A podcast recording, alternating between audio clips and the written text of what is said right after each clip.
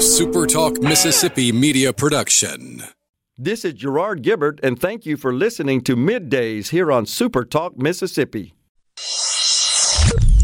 Get ready, get ready to go beyond the headlines and join a meaningful conversation with people from around the state.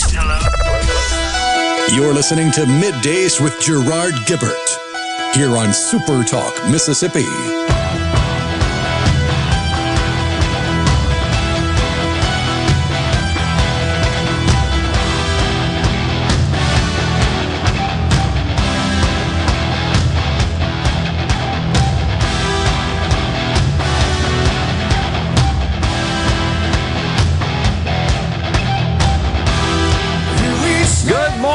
Welcome everyone to Midday Super Talk Mississippi. I'm your host Gerard Gibert, along with Rhino in the Element Wealth Studios, guiding you through the middle of your day with facts, fodder, and fine music on this Friday Eve. Heck yeah. A bit crisp out there this morning again as we approach the end of November. When we got to set the clocks? Next weekend, right? Yeah, I want to say that is the sixth. I think that's right. I think that's right. Got to set them back to standard time. Yeah, 2 a.m. on Sunday, November 6th. Okay. So we uh, So if you're awake at 2 a.m., you get to live 2 a.m. all over again. fall backwards, right? so Elon Musk looks like is going to go ahead and acquire Twitter. If you haven't seen it, folks, he entered the Twitter headquarters yesterday carrying a sink, literally. Which is in reference to a popular Twitter troll. Because on Twitter, you can set your tweet as sensitive, Ah. which means it will censor it. And you have to click a little thing to show the picture. Otherwise, it's just blurred out. Okay. and you'll have people that will make a snarky comment to something like, "Ooh, let that sink in," and then have a picture that's covered. So you're like, "Well, what is the picture?" And then it's a picture of a doorway with a sink. so Well- he let that sink in. Okay. Uh, you've definitely taught me something I had no idea. It's That people sounds that are pretty complicated. online, like Okay. Elon Musk. Uh, well, he tweeted entering Twitter headquarters. Let that sink in, and he was he was recorded on video walking into the headquarters carrying a garden variety household sink, as in like a bathroom sink's what it looks like to me. Uh, but it looks like he's going through. He changed his Twitter bio to Chief Twit, by the way. I think from a financial perspective, this is a bad move. This is not a very good company from for strictly from a business perspective. They uh, Probably will be a little bit leaner when he gets rid of 75% of the workforce. That's what he said. Of course, was it you that sent me the list of demands from the Twitter employees? They don't get it, do they? No. Clearly. That's I'm telling you it's the incumbency. I'm entitled to work here and I'm entitled to set the HR policies. I'm going to tell you what you're going to pay me, when I'm going to come in or not, what I'm going to do, what my benefits are going to be. You'd think they would have learned from the crazy person that tried to bust into the meeting at Netflix to argue about Dave Chappelle. It's true. I forgot about that. The tail doesn't wag the dog. Correct. And I, we're starting to see little glimmers of hope where the light is being shined on this nonsense. On the program today, in the next segment, Congressman Trent Kelly. He, of course, represents Mississippi's first congressional district. He'll talk about his run for reelection. That's coming up in less than two weeks. Hard to believe. At 11.05, Dr. Catherine Philippi, a pediatrician with Trust Care Kids, she will discuss the rise in RSV cases across the United States and tell parents what they should be looking for with respect to RSV versus the common cold or uh, what strains we're seeing show up in the hospitals across the Magnolia State. So, should be a good program. I think we got more candidates scheduled over the next few days, right, to join us on the program and on the Gallo Show. That would be because we are a week and a few days out from the midterms. And uh, the races are just beyond intriguing. Now, yesterday, we focused somewhat on the uh, the race in Pennsylvania, key race, Senate race between Dr. Mehmet Oz, Republican, and the crazy man John Fetterman. And, and I say that because not because of his stroke situation, because of his policies, which are crazy, honestly. And uh, so that that's in focus. The other that are in focus are these uh, gubernatorial races in the deep blue states, in particular New York. Man, isn't that something? You talk about a bombshell shot heard round the world. That's what would happen if Republican Congressman Lee Zeldin defeats incumbent Governor. Of course, she arose to that position as a result of the resignation of Cuomo the disgraced Cuomo. Anyhow, Democrat, who, by the way, in the debate the same night as the Fetterman debate Tuesday, asked about crime. She never really said, Yeah, I'm for locking up people who commit crime. She just ain't getting it. Said the state of New York, the city of, of New York, are among the safest in the world. I don't think the people think that. And you're hearing that from people who normally never really gave much thought to crime, never witnessed it. Just it was kind of rare. It's not anymore. And that's because of these woke policies, these DAs, who as soon as law, law enforcement arrests them, they just they're back on the street doing it more. Oh gosh! In the meantime, yesterday, the uh, the president admitted with Thanksgiving around the corner if, if Rhino's got this teed up for us, eh, this is disturbing. Listen to this. Putin's war has imposed an awful lot of strains on Europe and the rest of the world and the United States. Everything from blocking grain shipments to oil. And, um, and they want to know what are we doing? And uh, there's a lot going on that we're doing. And they add, it adds up. And what I'm going to be coming back to you with is an example. I don't know if I'm going to do it from a podium or a release, but take an average family uh, who's going to go visit their mother or father for Thanksgiving. What, what's, what's the charge? Are they going to come home from school? I mean, there's a lot of money. These are billions of dollars. It doesn't add up to billions for the individual, but adds up to two, three, four hundred bucks for average families. What in the wide world of sports is that guy talking about? Somebody enlighten me. I can't figure it out. That was, I was just mumbo jumbo, which isn't unusual with this president. What was he talking about? I, I couldn't tell. But have no fear, this president will save it for uh, the sound for the segment after our discussion with Congressman Kelly. But he got a plan to combat this inflation. If you hadn't heard this, folks, and that is, once again, to interfere in the market, to insert government right in the middle of the private sector, issuing all sorts of goofy executive orders to target so called junk fees.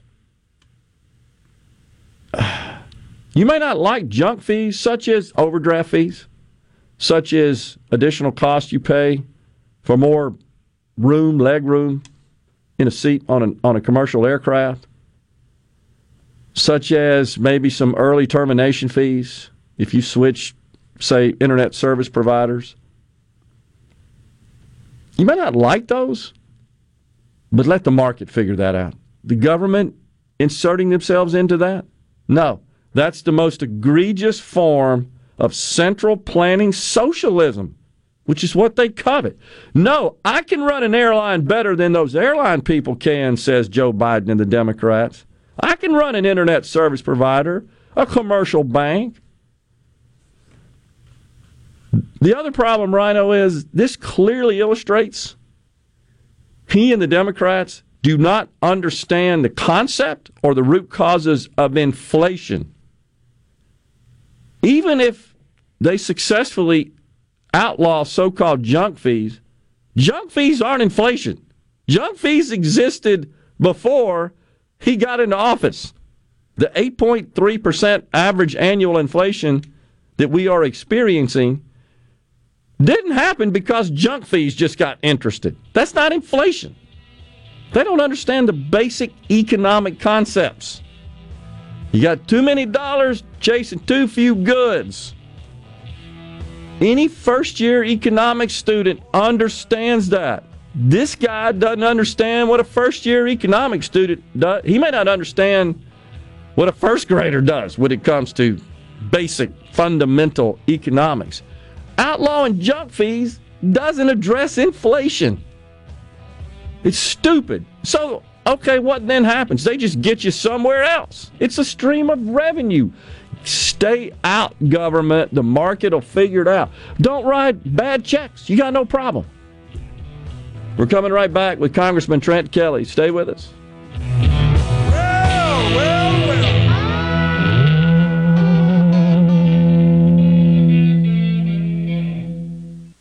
Middays with Gerard Gibert. Let's do this. On Super Talk, Mississippi. Let's go.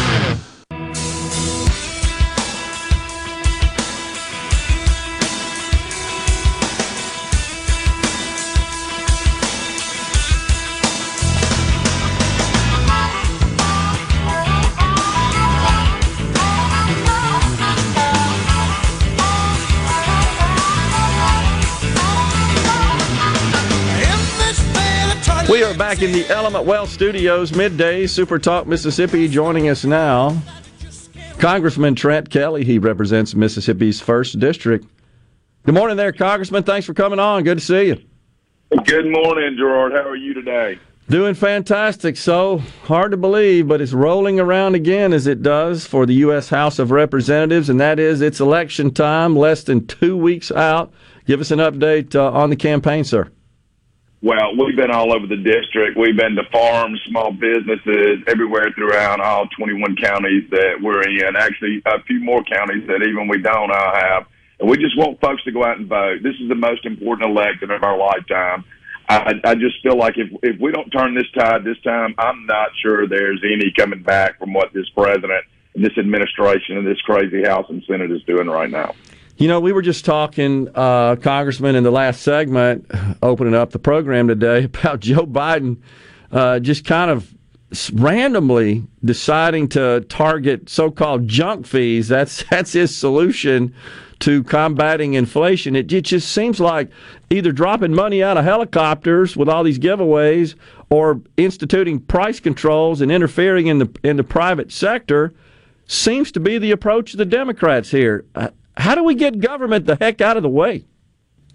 Listen, this guy, uh, should, should I lean in and whisper to make this more effective when I talk like he does? Uh, I don't think so. But, you know, I was listening yesterday when he started talking about it, and I had to turn it off because it just makes me so angry. But he's talking about uh, uh, the, the fees uh, for overdraft fees. Right. And he's saying if you call your bank and check your balance, regardless that you've written checks today, you should know that those are going to clear. So if it, you know, you know, it's the bank's responsibility. Uh, man, this guy is a. They do not understand basic laws of economics.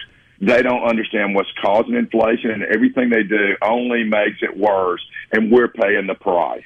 Indeed, I agree. So, do you feel like I, will just tell you, full disclosure, I do. Before I tell you this, but what can we do to get the president of the United States just to go before the nation and the world to say, "Look, I'm calling off the dogs on the fossil fuels industry. I'm calling on our industry, the domestic fossil fuels industry, to go drill." We're going to issue these permits to go explore and produce oil and produce more fuel that's the way to target and truly abate inflation. He won't do it. No, he, he caused this, and he's not going to do that. They are so he is so indebted to the left, to the AOCs, and being green and all those things. He intentionally tanked our oil and gas market. He's intentionally trying to put them out of business. He's intentionally trying to, they don't understand electricity. The majority of it doesn't come from solar and wind. It comes from fossil fuels and nuclear. But he's intentionally just tanked this market. Now he's wanting to buy from uh, the Saudis, you know, turned him down. Venezuela, Iran. He doesn't care where. He's just listen. These guys do not understand basic economics. They don't understand what they're doing. All they want to do is make us all be the same and all have equal results. Listen, equality is not equal results. Equality is equal opportunity, but they want equal results. Yeah, absolutely. Amen. So, all right, let's say then, uh, sir, that uh, the Republicans are successful and they're able to take over the House. And uh, I think uh, it's looking better that we may take control of the Senate, but we still got the third leg there in the lawmaking process, that being the executive branch. What can we get done? If if we get the House and the Senate both, about all we can do is stop some of these crazy appointments he's doing on the Senate side. Yeah. And then on the House side, we can pass stuff that at least makes some sense uh, with the threat of a veto, but we can at least challenge every one of these stupid executive orders. I mean, you know, he's a lot like Fetterman. Listen, the guy doesn't want to be on TV unless he's got a teleprompter because you cannot trust them. The other people are running the show. I don't know who they are, but listen, I don't have to have a teleprompter. I don't have one right now telling me what to say or what to do. And all we can do is put the brakes on it and maybe get some investigations into some of the corruption that these guys are doing. Yeah. What do you think about uh, Kevin McCarthy, uh, Congressman? Do you feel like he's kind of the shoe in to be the Speaker of the House if the Republicans take control? Listen, that stuff is that, that's politics worse than the Mississippi Army National Guard uh, or the Mississippi Highway Patrol. That's like high level politics. I like Kevin. He's a friend. I think he's the right guy. Yeah. But if you want me to prognosticate whether or not that's going to be an easy go, I can't tell you that. Listen, when when you get in those internal politics of those things, uh, you're going to have people come in and stuff comes up. But uh, Kevin's a strong leader. He's got a great plan and his commitment to America. He's worked really hard to get us the majority, and I hope he'll be rewarded for his hard work and his good plan. Yeah. How do you feel about the commitment to America? I, I've I've read that. I, I'm quite sure you have as well. Do you feel like it's uh, a pretty good plan?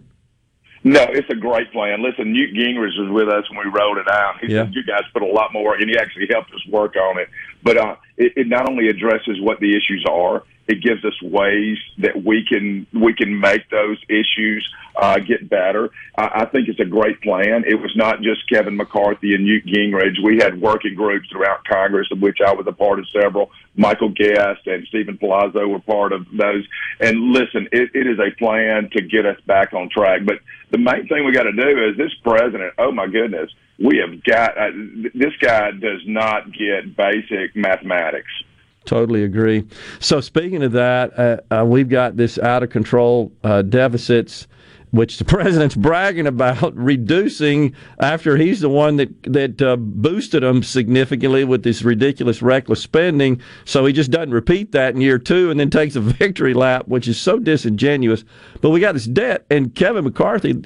Uh, should he uh, rise to be the speaker, he's actually said we're going to have to have a, a hard look at just this kind of rubber stamp raising of the debt ceiling and passing these continuing resolutions. And of course, the left is saying they're going to shut down your Social Security and your Medicare, which is not the truth. We got to start and have we got to stop and and have a serious conversation about this reckless spending and this out of control debt. Do we not, sir? We do, and I think one of the things we've got to do is, uh, you know, we always talk about the discretionary spending, which is only about a third or Right. less of all the spending. We've got to get all these things off autopilot, all this mandatory spending. We need to take it out of mandatory spending. We need to each year people have to justify what they spend. You know, we do well what we measure, and right now all that mandatory spending, which is over two thirds of the budget, we're not measuring that at all. Which means it's just on a, we're funding programs that aren't even there, and these administrative agencies that just keep getting larger and larger. And listen, they answer to no one, and so we need elected officials answering, not some administrative agency, some appointee who has never been on a ballot. No doubt about it. I totally agree, and we've explained that as well uh, on the program. Thank you for pointing that out clarifying that. And so, uh, Leader McCarthy and other Republicans have simply said, even on the Senate side, Ron Johnson, um, uh, Rick Scott, Florida, have said, yeah, we got to take a hard look at this. It doesn't mean we want to kill the programs. In fact, we want to preserve them and make sure they're there. They're not really solvent technically at this point. And the left comes out and says, oh, you want to cut and get rid of Social Security and Medicare. No, we're trying to preserve it. I, why can't we just have a meaningful and, and frank, truthful debate about that? Well, they're the party of lies. First of all, everything that has been done good for Social Security and Medicare has been done by Republicans. It has not been done by Democrats. They are the ones who want to cut it. But it's just like they're now trying to say we're the ones who said defund the police. Listen, we weren't the ones having riots in the street. We right. weren't the ones burning Portland. But these guys try to turn everything. They just say whatever they can to get elected and they keep lying. Yeah. On a personal basis, Congressman, do, do you have some immediate plans or priorities uh, should uh, the Republicans flip the House that you're going to pursue? Well, uh, you know, first of all, I'm on intel. So uh, on the counter intel side of the FBI, we're going to get into some of their uh, upper level. Listen, our men and women in the FBI at the lower levels are great people. They're great men and women who serve this country. But the upper levels, they are crooked and corrupt, and we're going to go after those. We're going to get some oversight on those guys, and they're not going to just investigate Republicans. I, I am so sick of their corruptness. You know, we can't even get the report on the baseball shooting that happened in 2017, of which I was a part of, because we're uh, it's an ongoing investigation. You tell me how an investigation where the guy's dead. There is no investigation. They mm. killed that son of a gun that day, yep. and we still can't see the report because it's more of their cover up. So we're going to do a whole lot of oversight, is what I'm looking to do. Good. It's such a ridiculous double standard. I think people are tired of it. I know I am. I'm, I'm sure your constituents are as well. Oh, they absolutely are. We've been throughout, and listen, what, I'll tell you what they're most sick of right now, though is the high gas prices, the yeah, high grocery sure. prices. Uh, their wages are going down. And listen, every family in America is paying six to eight thousand dollars a year more. This is just a redistribution of wealth by Joe Biden, and it's intentional. So his plan is, let me go cut some junk fees. That's just ridiculous. Congressman, thank you so much for joining us, sir, and uh, good luck uh, Tuesday next. All right, thank you. Everybody go out and vote. Thanks. Appreciate it. We're coming right back on middays from the Element Wealth Studios.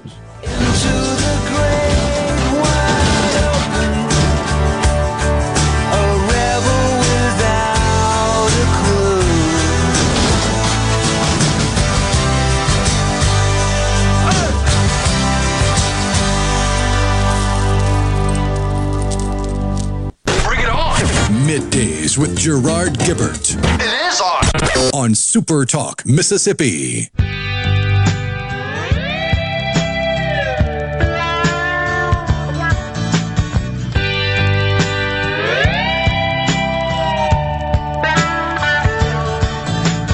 Who draws the crowd and plays so loud, baby? It's the guitar man steal the show. You know, baby, it's the guitar man. He can make you love, he can make you cry. He will bring you down and he'll get you high. Welcome back, everyone. Midday Super Talk Mississippi in the Element Wealth Studios. That would be David Gates and Bread. That's my favorite song by them, by the way. Really? Yeah. I saw them perform live at the Mississippi Coliseum in Jackson, 1972, I believe. Quite the performance. That's one of them deals where your parents would actually drop you off to go to a concert in the Coliseum and not worry about you. I wonder if that happens today. You think so? Unaccompanied? I mean, I was what, 13, 14? Yeah, for some concerts, I would imagine that still happens. Well, this one was good, by the way. They're very talented. It was fun. Good music of the day. So appreciate Congressman Kelly coming on board. And and honestly, I think I agree with him. The the greatest benefit we get out of control is stopping more radicalism. Still fairly limited, but appropriations and spending and the and the power of the purse rests with the House. In the House, I think Kevin McCarthy intends to uh, get this issue of the debt on the table. next time we run out of money and have to increase the debt ceiling as we just do as a matter of routine, I think that he intends to get it on the table for serious discussion. And I also agree with the congressman, as we've discussed many, many, many times on this program, that 70% of spending is mandatory on autopilot, never gets voted on. Essentially, can't touch it without having control of the House and 60 votes in the Senate.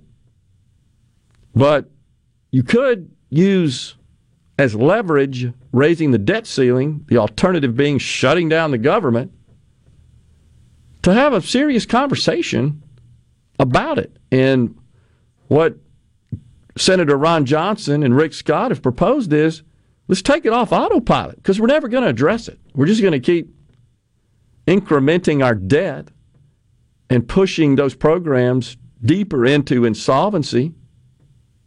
Yeah, it's time to have a conversation about that and muster up all the brains you can find to devise a solution, a fair solution. But right now, all we get is the politicization of these issues with Biden saying, we, we played the tape yesterday, right, from Fetterman during Dr. Oz's closing remarks. You want to cut Social Security. So if, if you make any attempt to try to preserve it, it's construed by the left as you're cutting it. You want to kill it, get rid of it. You got Joe Biden out there saying, it's off the table. I'm not doing that. So you just let it go further into the tank so that it's just not there. It crashes under its own weight.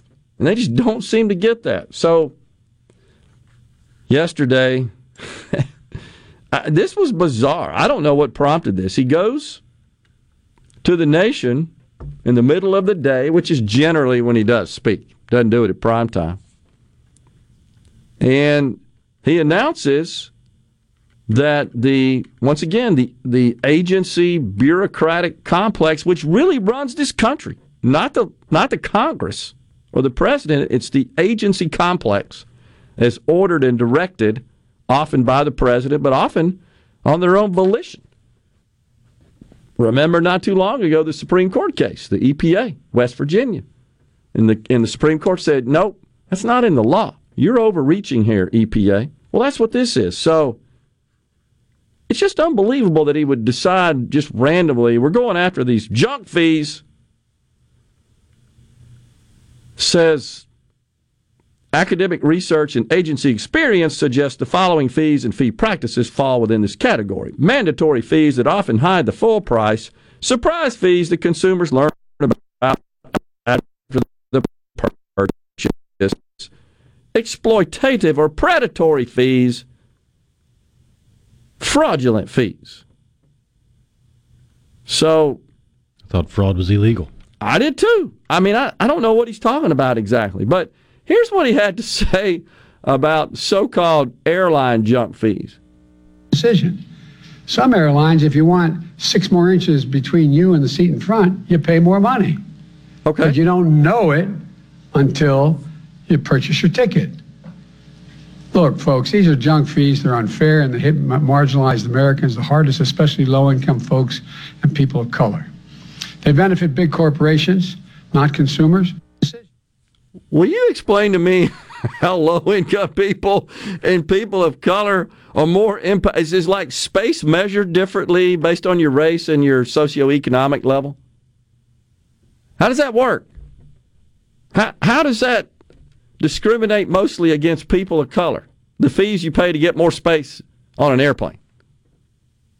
How many low income people are flying? I don't know. I, the, the issue ought to be how do we get. I don't think I'm technically low income, but I haven't flown in over a decade. It's expensive. Yeah.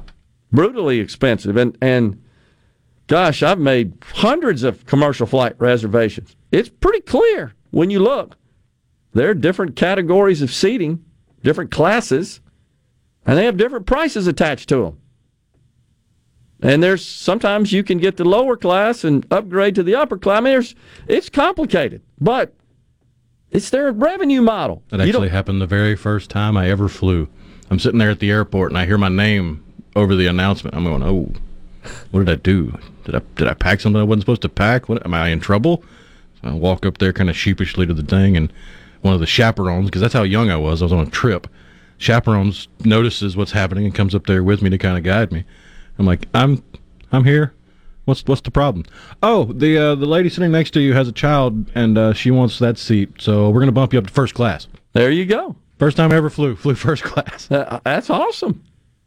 And that's at their discretion. So they won't make you go down, but they'll No. they'll make you. They can uh, elect to push you up without additional fees.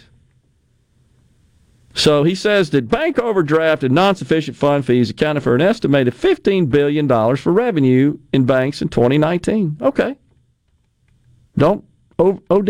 You you don't have a problem. I mean, it's just another situation where do you Well, want what was the world like before overdraft fees? I don't know that I can't remember there was one. I mean, I'd have to think back. It's been a while. It's a for some banks, it's a key source of income. So no generally, didn't they come around when the idea of a, of a debit card, ATM debit card, came around? You didn't generally have many overdraft fees in the era of checking. You just wrote a check, and if it didn't clear, it bounced, and you got in trouble.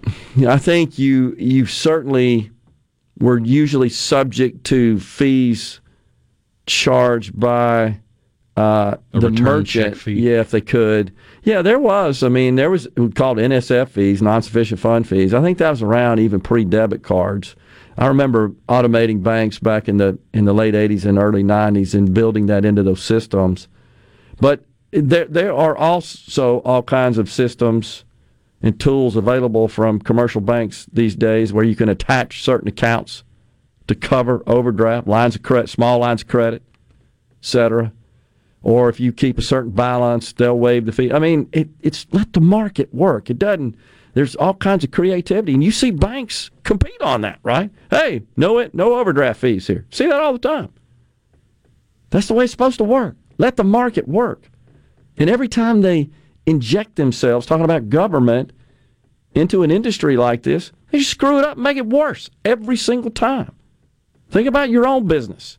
Yeah, What from if the it get- 601. Back in the day, both the merchant and the bank hit you. That's what I remember. Yeah. And that, that virtually has been eliminated if you think at the point of sale, right? Uh, been eliminated. Heck, how many people even? I mean, the overdrafts you have today generally uh, are on accounts that would allow it because you have some backup. Otherwise, when you present your form of payment is electronically, heck, not many people even take checks anymore, right? That's Right. pretty much been eliminated because of the ubiquitous nature of debit and credit cards. But but debit cards, you present that, and I mean, instantly it's approved. I remember in the old days they have to go back and call. Hey, they got enough money to pay for this because you didn't have all the technology. Yeah, and most of the time nowadays, even if they do accept checks, they're doing it digitally, where they're basically scanning That's all the right. numbers on the bottom of the check and doing it just like a debit, just without the card. Yeah, that's exactly right. I mean, it's it's hard for me to believe it's fifteen billion dollar industry. I got to believe it's shrinking, but you know, as far as the consumers are concerned, there's there's ways of dealing with that. And first way is just don't write a bad check. It does cost money to handle it, despite what the goofy president thinks. There are costs associated with that. One of the things I've learned from my dad is lack of planning on your part does not constitute an emergency on my part. Very true. Overdraft fee will make you not overdraft because you don't want to pay the fee, says Bo in Indianola. I agree. It's just, again, my issue here is that the government is inserting themselves in the market and and by, and uh, also that this does not address inflation. We're coming back from the Element Wealth studios.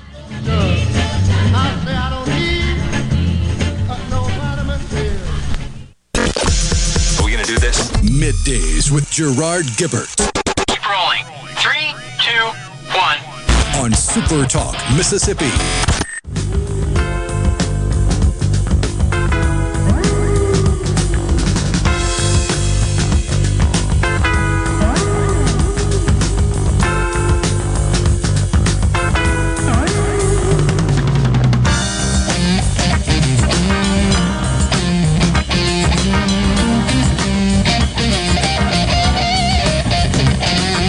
Welcome back, everyone. Midday Super Talk, Mississippi. So while we got the president running around trying to control enterprise in this company, in this country, pardon me, we got Kamala. She seems to be totally oblivious to the issues that are top of folks' mind. Oh gosh, they just ought to not let her talk anymore. But seems like there's a certain object that she really has tremendous affection for. We got some sound on that. I think Rhino's looking for it, but um, it's uh, it's one of those things where can we just get her not to speak, not to talk? On the C Spire text line, Carroll and Starkville, Democrats work towards a one party communist style of government and destruction of America as it stands to welcome in a globalization plan and use any means to get their crime, open borders, use of cartel, lies, tax, economic crisis. Mo says in the 70s and 80s, it could take five to seven days for a check to clear. The weekend before payday, we could write a check for spending cash and we'd be able to, to deposit our pay before the hot check hit the bank. It was like a no interest payday loan. Yeah, they call that float. You're right. Uh, stuff is a lot faster now, a lot more instant now. You got Kamala? Here we go. Your leadership, Mayor. Thank you for the warm welcome. So here's the thing who doesn't love a yellow school bus? right? Can you raise your hand if you love a yellow school bus, right? Just, there's something about the, and, and most of us, many of us went to school on the yellow school bus, right? And it's part of, it's part of our, our experience growing up. It's part of, a, you know, a nostalgia and a memory of. Oh, yeah. That just makes you feel all, all warm and fuzzy inside thinking about a yellow school bus. Who Why does does, it? why does the vice president of the United States insist on talking to rooms full of adults like they're fourth graders? I I don't get that either.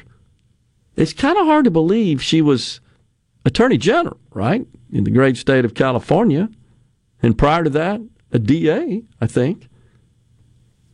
Is that how she behaved and communicated in a court setting? You think?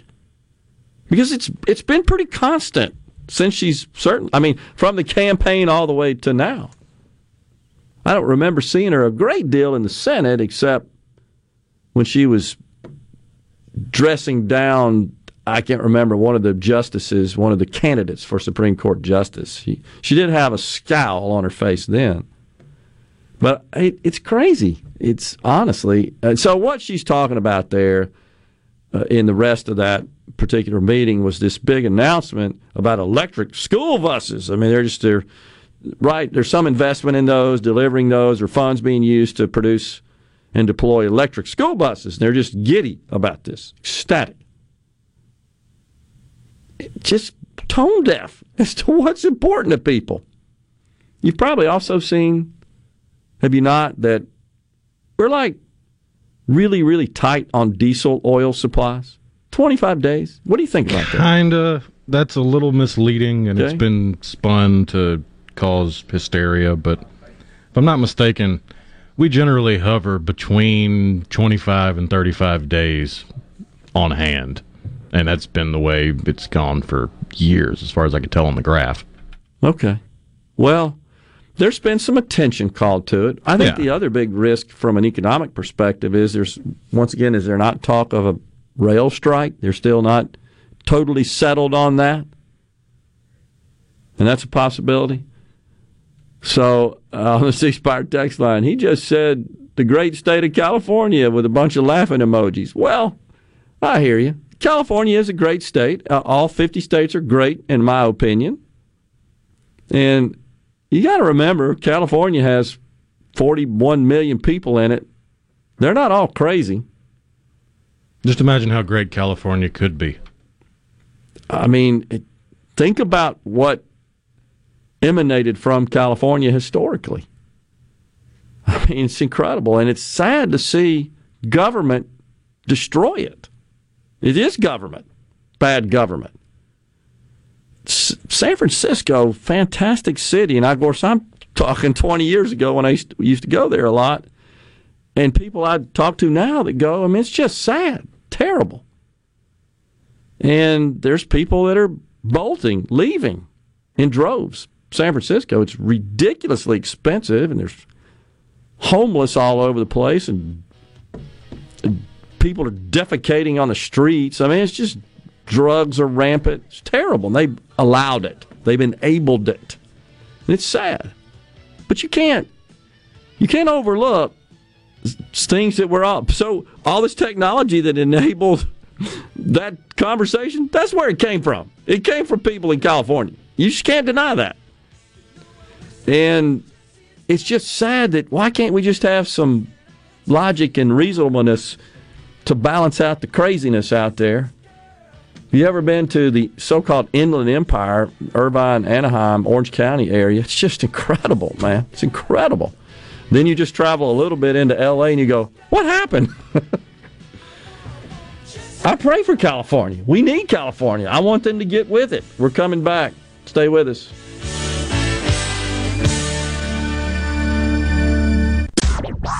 And now, and now, the talk that keeps Mississippi talking. That's what I like to listen to. You're listening to Middays with Gerard Gibert. Here on Super Talk, Mississippi.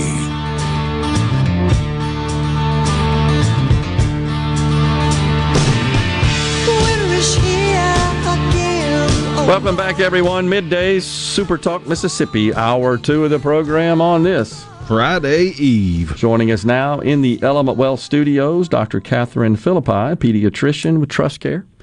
Uh, Dr. Philippi, thanks for coming in. So, uh, we got some word that this RSV is Yes. uh, really spreading, and you and I were just talking off the air, especially uh, amongst children. Yes. Said you're seeing a lot. Yes. Explain to everybody exactly what this is. So RSV is respiratory syncytial virus, and it is a viral illness that causes upper respiratory congestion, runny nose, cough, sore throat, and in infants who have a more naive immune system and smaller airways, it can cause very significant respiratory distress in the form of wheezing or um, even respiratory failure.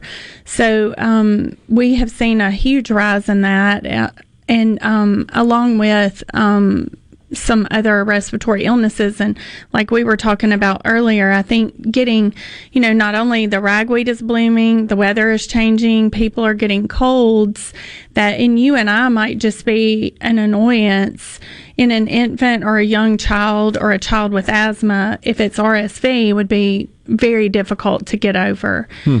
So um, it, it's rapidly transmissible um, through respiratory droplets, and you know, of course, children don't wash their hands great under four, I would say, and um, you know, they rub their nose a lot if it's running. So you're transmitting it to surfaces, and in daycares, it can just Hmm. spread like wildfire. hmm Uh, how do you test for it to know that's what it is? So similar to the COVID test, we've we've had RSV testing my whole career, um, but you you do a nasal swab and you have a rapid result in like five to ten minutes.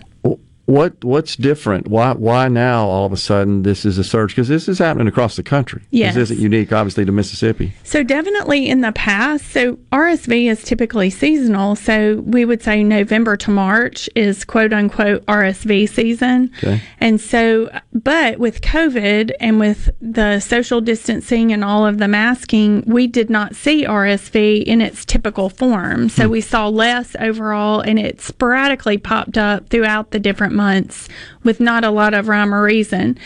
Um, as we kind of relaxed our guidelines on COVID, we started to see more. And actually, in August, which is really unusual, we had a huge spike nationwide with a lot of hospitalizations. Um, the spike that is occurring now is looking very similar to that spike. So, um, I don't really understand that. Um, I, I think people, you know, that are studying epidemiology and and how COVID affected illnesses in general across the board, especially respiratory illnesses, are trying to put together the pieces and make it make sense. What are the warning signs? How does one, let's say a parent of a child, uh, differentiate between that and just a common cold? So definitely in a younger child, it can start with a croupy or barky cough. Um, the cough progressively gets worse, and you ha- you can have um, a lot of respiratory congestion and wheezing is very common in infants.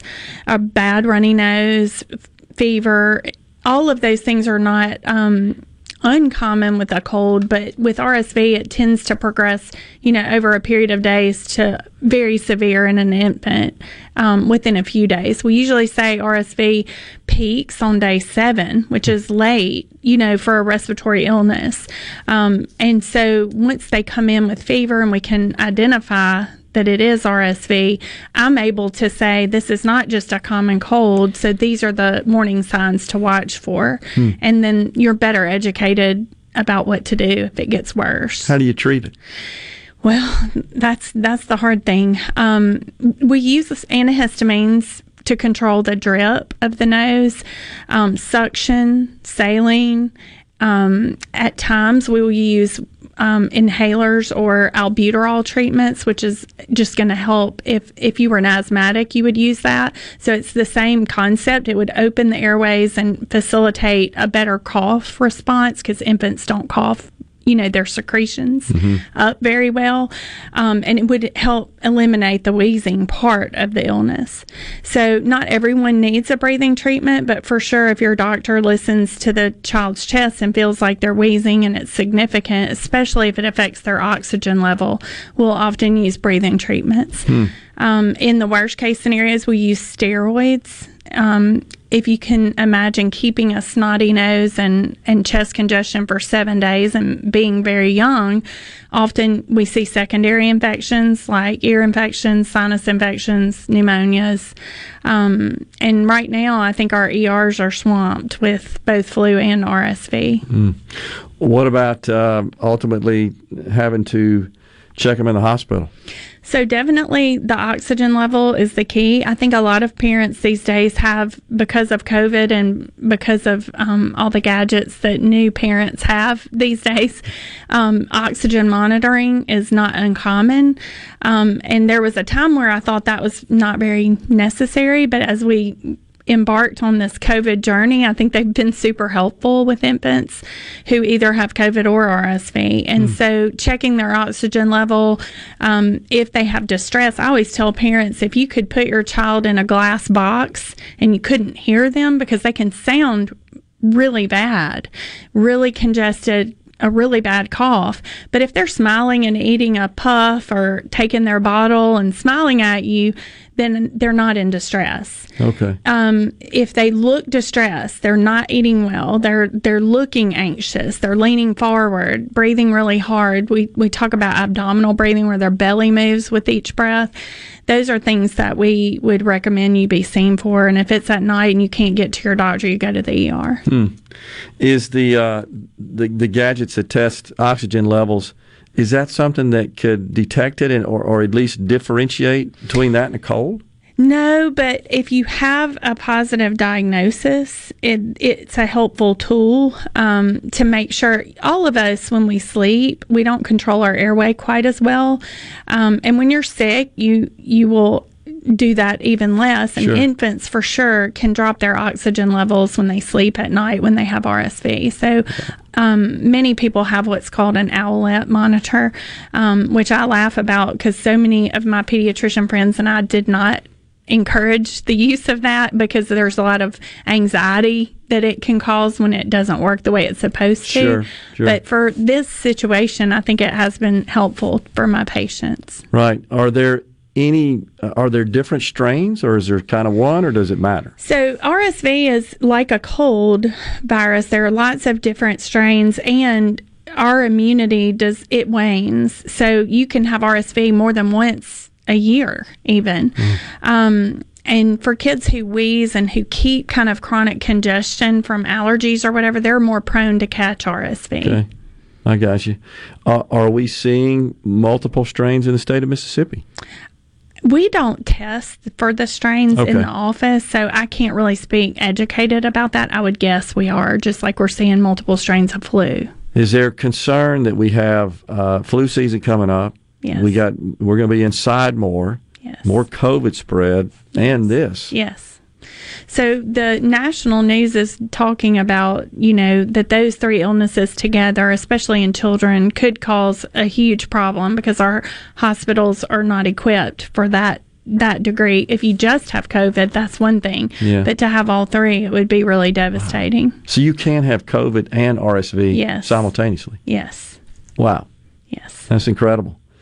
Um, it, so is RSV like COVID in that where it really gets uh, uh, progresses is when it infects and fills your lungs up. Definitely. And just like I said before, like, you know, if you and I have bigger airways, so we tolerate congestion in our lungs better than an infant. So Yeah. for RSV, COVID was more unpredictable. For RSV, most healthy adults do well with it. Okay. But they go to the store and they go to work and they work at daycares and they have a little cough Mhm. and a runny nose and they spread it. So, it sounds like it's a, really is a bigger a risk to younger people. yes, definitely. Is there anything parents or schools need to be aware of that they can um, sort of help to mitigate spread? I definitely think identifying people quickly that are sick, that have fever, and getting them out of the general population, and then of course hand hand washing and hand sanitation, however you can do it, um, and then you know if you're an older child and you can be taught to cough into your hand or your not not into your hand. yeah. I said that wrong. Cough into your arm, Right. And and not put your hands on your face. You not rub gestured your it nose. correctly for those watching. So say it again. So if you have a cough and, and you can teach your child to cough into their arm instead of their hand and to wash their hands frequently and keep their hands off their nose and their mouth. Mm. Super helpful. Well, let's hope this settles down because uh, I I know we already have stress on the medical community. We don't need something else. Yes. Dr. Catherine Philippi has been our guest. She's a pediatric, pediatrician with Trust Care talking about RSV. Thanks for coming on, Doctor. Thank Appreciate it. you. Yep. Folks, we'll be right back. We got more to talk about from the Element Wealth Studios.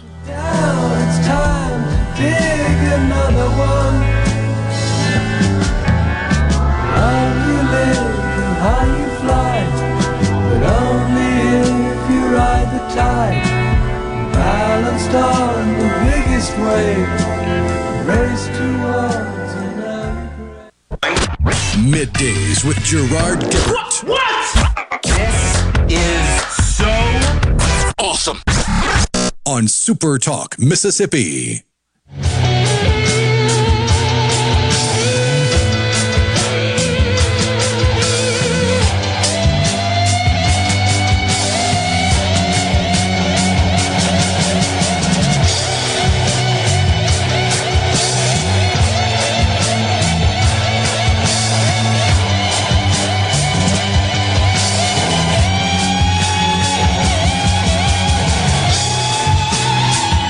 Wow. I'm watching the screen here in the Element Wealth Studios, scrolling by with Fetterman's policy positions.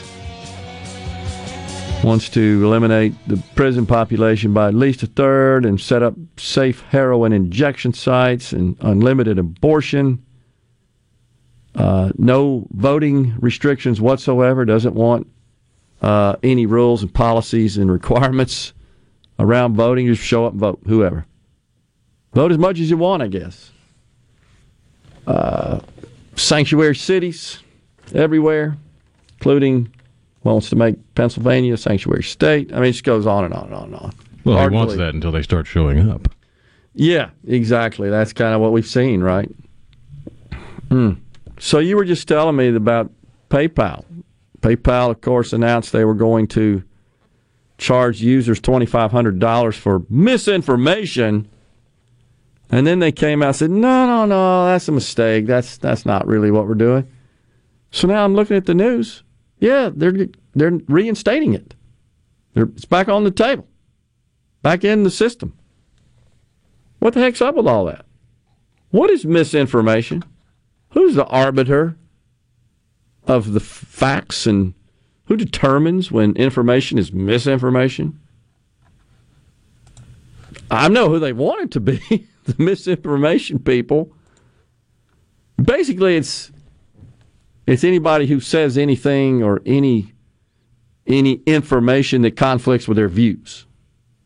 That's misinformation, right? Just whatever they say is the gospel, is the truth. Is not subject to debate, analysis, rebuttal, rebuke, prove otherwise. I mean, you just go down the list, right? Unbelievable. Well, we'll see where all that goes. Incredible. Oh, geez, on the C text line, Mo says RSV sounds a lot like the flu to me. Yeah, it's it's it's kind of hard. I, I think the point, though, uh, Dr. Philippi was making is it's a much bigger issue in children. I mean, I think she very eloquently described that, mainly because of the size of the airwaves. We just deal with it. Adults deal with it better, which is why we're not really hearing about it as a a more critical, serious issue in the adult population.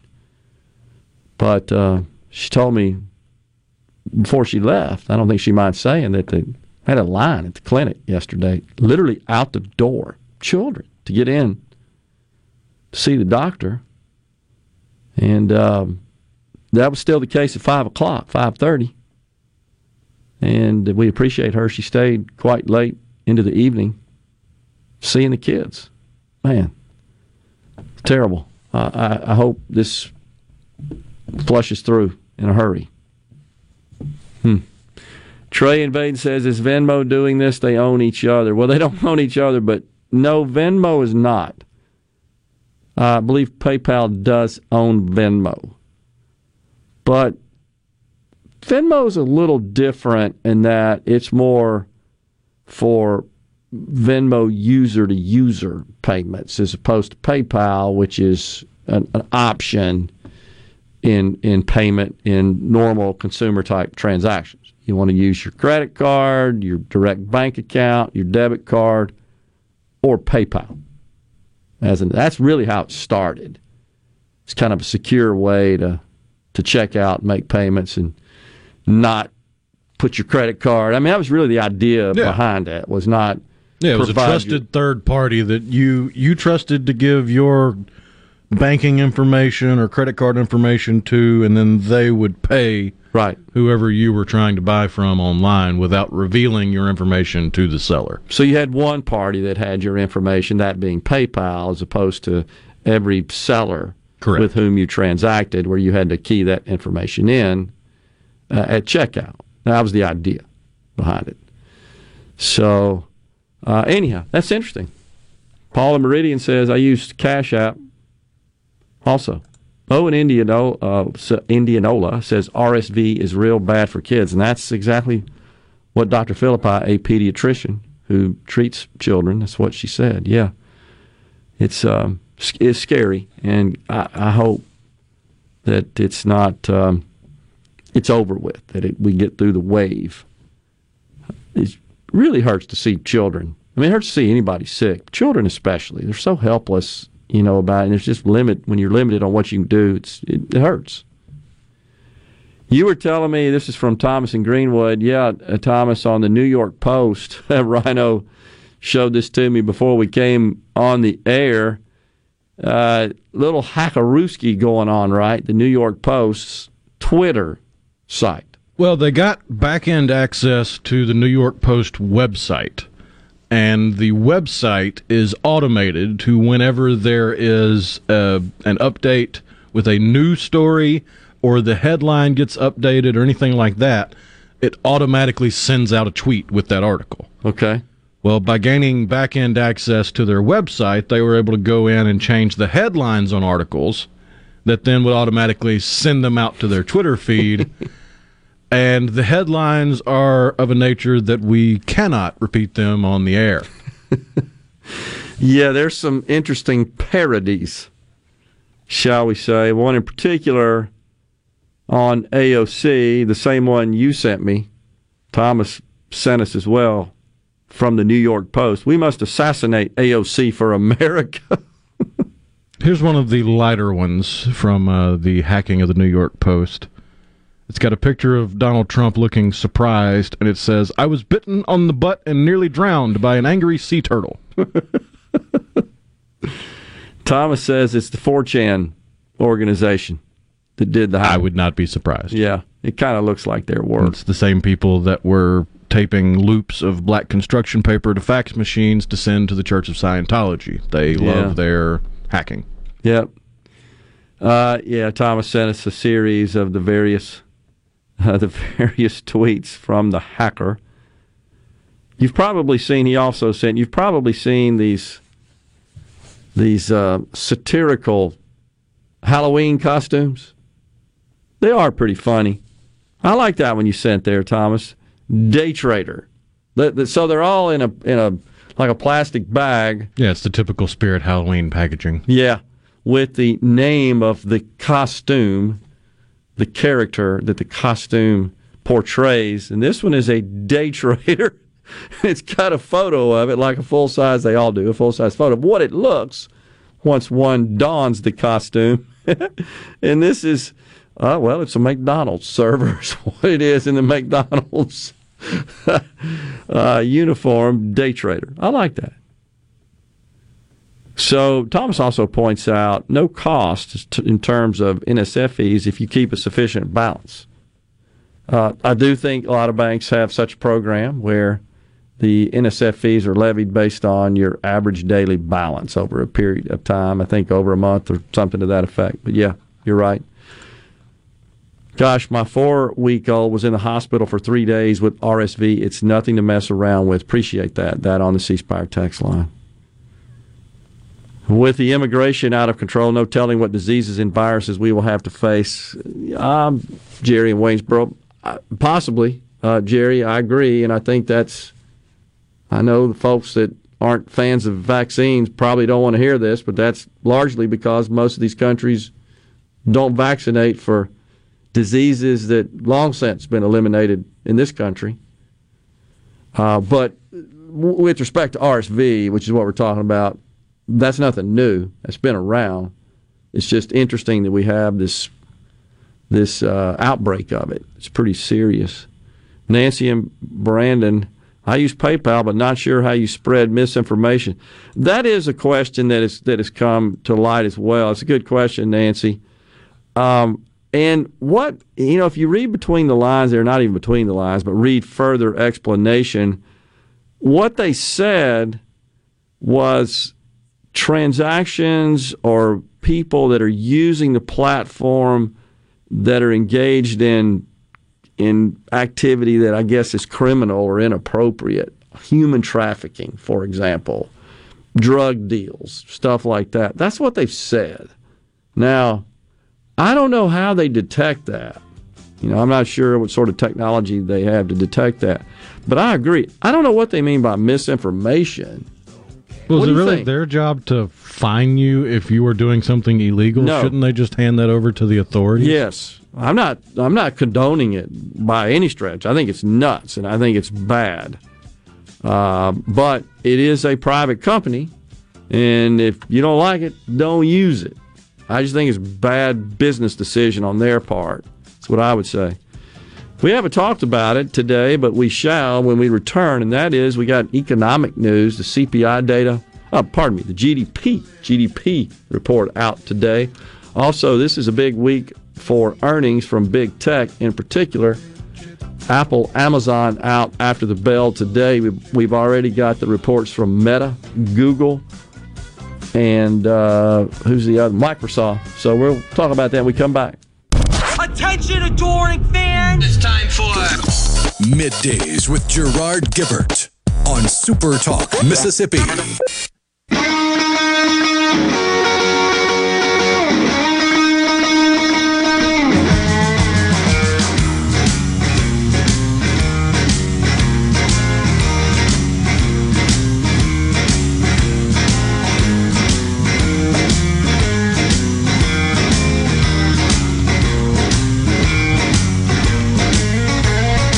Welcome back, midday Super Talk Mississippi. I seem to have a problem getting cloned rather frequently on uh, on Facebook. Thomas just told me he sent me a, a photo. That's like three times this week.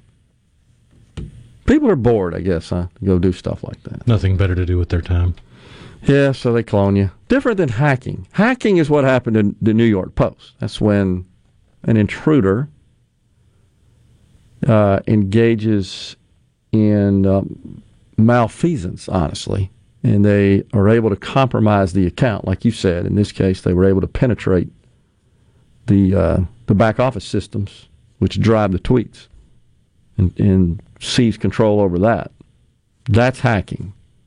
Cloning on Facebook, really not hacking. It's innocuous. It's just annoying more than anything. When you got to worry is when you start seeing posts and comments show up that you didn't make. That's hacking. Somebody's then at that point compromised your account, and you need to go change your password. But the cloning, they just scrape the photos and stuff from your site and go create new accounts, and you can report that. Generally speaking, the the bots, the algorithms will take those down once once they do their little. It's all automated back office, uh, automated AI based investigation to see yeah that's fake, and they'll take it down. But anyhow, we I, I told you we talk a little bit about.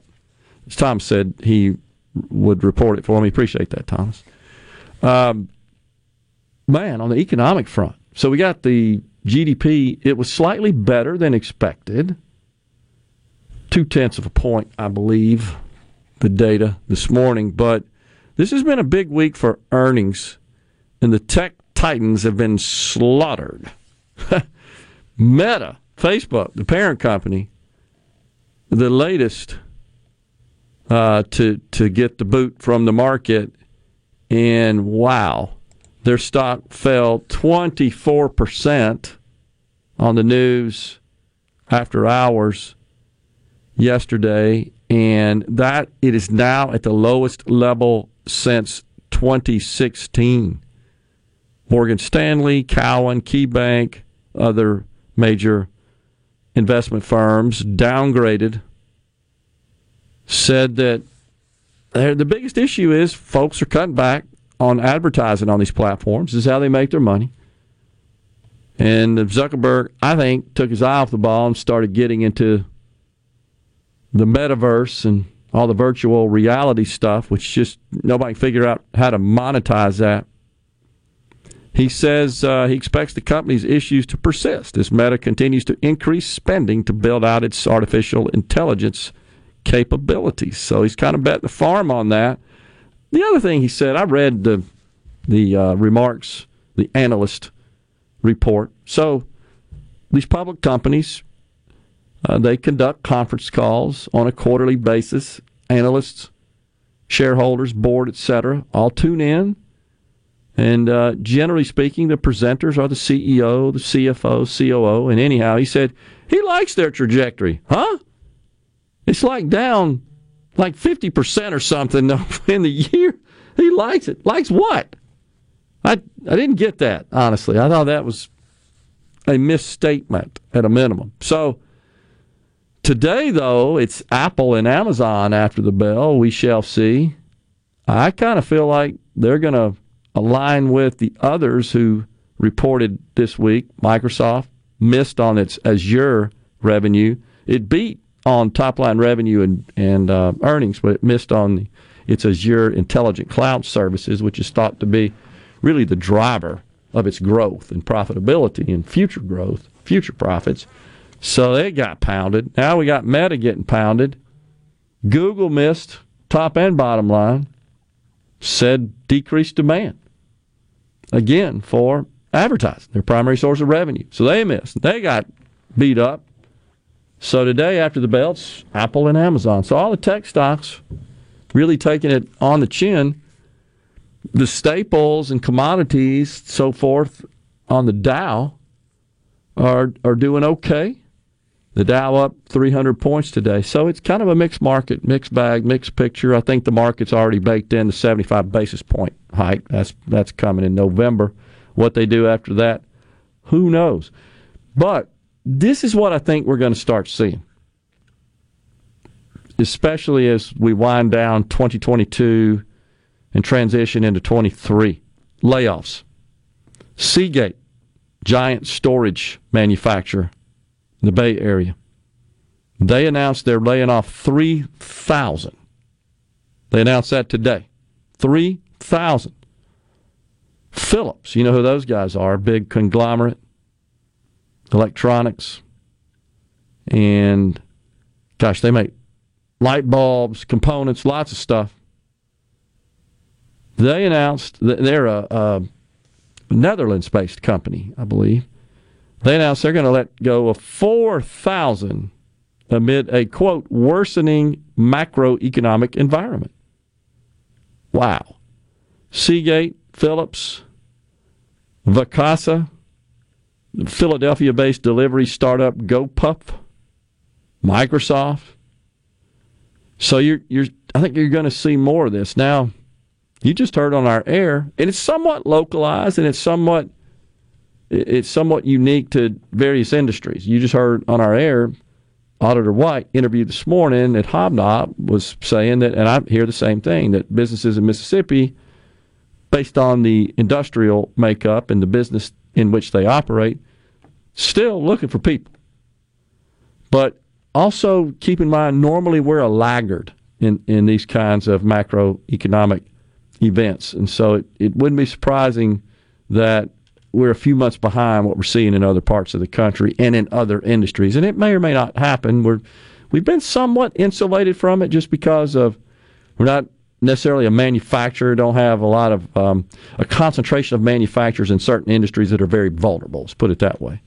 I am concerned about the furniture industry. We do have a large, obviously, an, an agribusiness economy. Still, what over thirty percent, I think, of our state's GDP. Um, it's fairly invulnerable to economic conditions, but the costs are high, and the and the farmers are struggling to absorb those costs and produce a profit. So anyhow, that's it's kind of a mixed bag of uh, what's going on out there in the economy. But don't worry, Rhino, because Joe Biden is going to cut those bank overdraft fees, and no hidden four dollar uplifts to get a seat with more room on an airplane. Don't you feel better about that? Oh yeah, that's really going to do the job. Just unbelievable. Now, Looks somebody, like there's an update on the uh, oh. the New York Post hack. Okay. It might not have actually been a hack, and 4chan might have been taking credit for something they had nothing to do with. Ah. Because now they are saying the New York Post's investigation indicates that the unauthorized conduct was committed by an employee. Ah and we are taking appropriate action. Well, and that's the worst kind because that's uh, that, those are the hardest things to pre- prevent. I mean, especially if you've got collusion, which you normally do. But if it's an internal person that has credentials, right, into the IT systems because they need it to do their job, it used to keep me up at night. Now, thank God, fortunate, I was blessed, never had anybody like that. And it's especially a concern when you're responsible for the data and the systems of others, of other companies. Always worry about that. And uh, so thankful we never uh, uh had that issue. We did, I will say, there's a major company, company in Mississippi that we hosted email for. This was 15 years or so ago. I'm not going to name the company. Just suffice it to say it's a major company with a lot of employees. And they had that problem where they had a couple of um, employees internal that were misusing and abusing the company email system. And I had to go meet with the CEO about it. And we ended up being subpoenaed to produce all kinds of records in our systems to help them get to the bottom of that. I mean, it just, you do your best, right, to hire honest employees, and you can do all the background checking and and uh, fact finding into their history, but you you just don't bat a thousand. It's hard, and it's sad to see that. So, but that's interesting. That actually makes more sense, honestly, because a sophisticated company like that mm, probably got pretty good systems. Doesn't mean they're totally invulnerable to um, some sort of intrusion, uh, but it's it's less likely to happen. You know, with a company like that, more likely that's an in, internal job. That is totally fascinating. Anyhow, that's just a little update on what's going on. William in Greenville says, You see what the airlines are saying. I assume, William, you're talking about in response to Joe Biden's elimination of junk fees? I haven't. We're taking a break right here. I'll go see what I can find out about it, and uh, you you may want to update me as well. Thanks. We're coming right back in the Element Wealth Studios.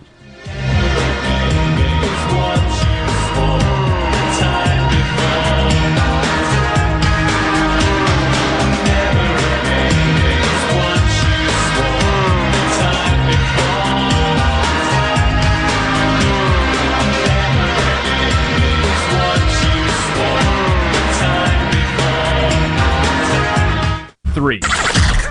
Come on. Middays with Gerard Gibert All right, we are back. on Super Talk, Mississippi.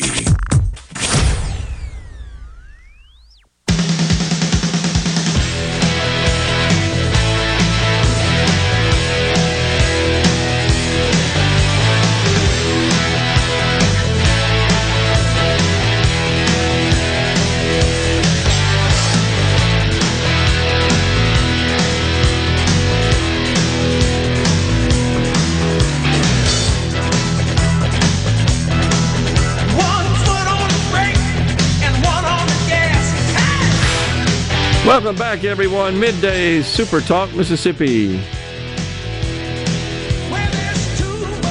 So, and we got some tickets to give away too uh, later on today. So, once again, Biden says that extra leg room on airplanes is racist. All right, so just reading through this, Rhino, what is he talking about with respect to junk fees on concerts? What is that? Concerts. Concerts and sporting events, when you buy tickets, the the price of the ticket is not the final price. You usually have a transaction fee or a service fee. Oh, okay. Just can't do that anymore. They're, Yeah. t- they're telling the private sector can't do that. You think people care about that? That's like a big deal? I mean, it may be an annoyance, but it's not an annoyance that rises to the level of government intervention. It's just going to cause more problems. Right. So, what's the difference between that? Serious question. Why don't Joe just go down to the grocery store since that's where people are really feeling the pain of inflation? That and the gas pump. Just go in there and just change prices on everything. What's different? There's not. Don't worry about it if it causes the grocer to go out of business. And I'm not saying this is going to cause airlines or banks or concert producers to go out of business, but they'll figure out some other way until the government comes in and shuts that down. To the point where they all say, Uncle, we can't make it anymore. And the government just sweeps in and fills the vacuum and takes over the whole economy. It's kind of what happened in, oh, I don't know, Venezuela. What's the inflation rate down there? About 3,000%. Yeah, wheelbarrow bills to a dollar. Right. You showed me that yesterday. Yeah, it's ridiculous. It sounds to me like he's just against convenience fees. Because Yeah. you don't have to go to Ticketmaster to buy a ticket. You can go to the box office and not pay the service fee. Right. You don't have to write bad checks. You don't have to fly on airplanes. A lot of things you don't have to do. You don't have to change internet service providers. It's just unbelievable. It, it, it's another situation where these people aren't breaking the law and they're trying to make what they do unlawful. And I, I argue that it's just the market at work. But again, you've got a government, the highest elected person in the government in this country, attacking private the private sector. No wonder. But yet, but yet he says he's got solutions for inflation. Well, if you're in the private sector, as I've shared so many times, it's faith, confidence, and certainty that drives investment, hiring, expansion. The only cure right now for this crushing inflation is to increase supply, boost supply, produce more. And who out there among companies that produce the goods and services that we consume is interested in doing that when you got a government where you have no faith, confidence, and certainty? You don't know what they got next, what's up their sleeve. And so you kind of hunker down. You, you go into a defensive posture, not into offensive expansion, produce more mode.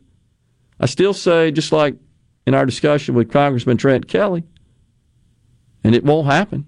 If he would go before the world today and say, we're calling off the dogs on the fossil fuels industry, do that today. Inflation would be a thing of the past in short order. I really do believe that.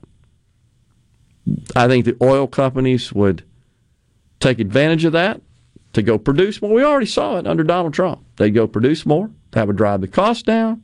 That would drive the cost of inputs. By the way, have you guys ever looked at everything that is is uh, produced or uses fossil fuels in its production? I found of all places a list of those produced by um, a government agency, the U.S. Department of Energy. You ever seen that list before? It is incredible. I had no idea. But if we're going to totally kill, totally kill fossil fuels, you know that things like hearing aids. Remember the big announcement a couple of weeks ago? You can get hearing aids. That's going to drive the cost down. What without a prescription or over the counter? I think isn't that right? Yeah.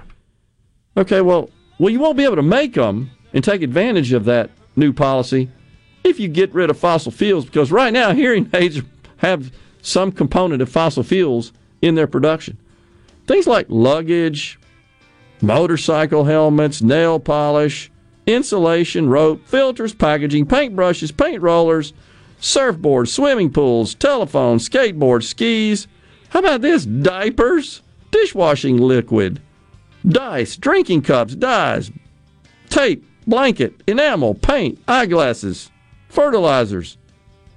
Pretty much anything that's not organic or metal. Yeah. It's called plastic. Yeah. What was it in the graduates? Plastic. Right. Aspirin? How about that? Ballpoint pens, bandages, umbrellas, boats, cameras. We're coming right back. It's insane.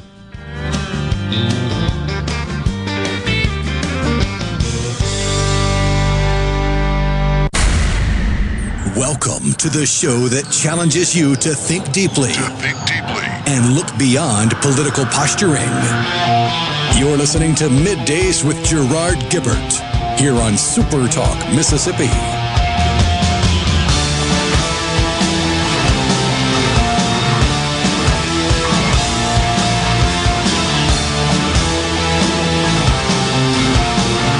Welcome back, midday Super Talk Mississippi.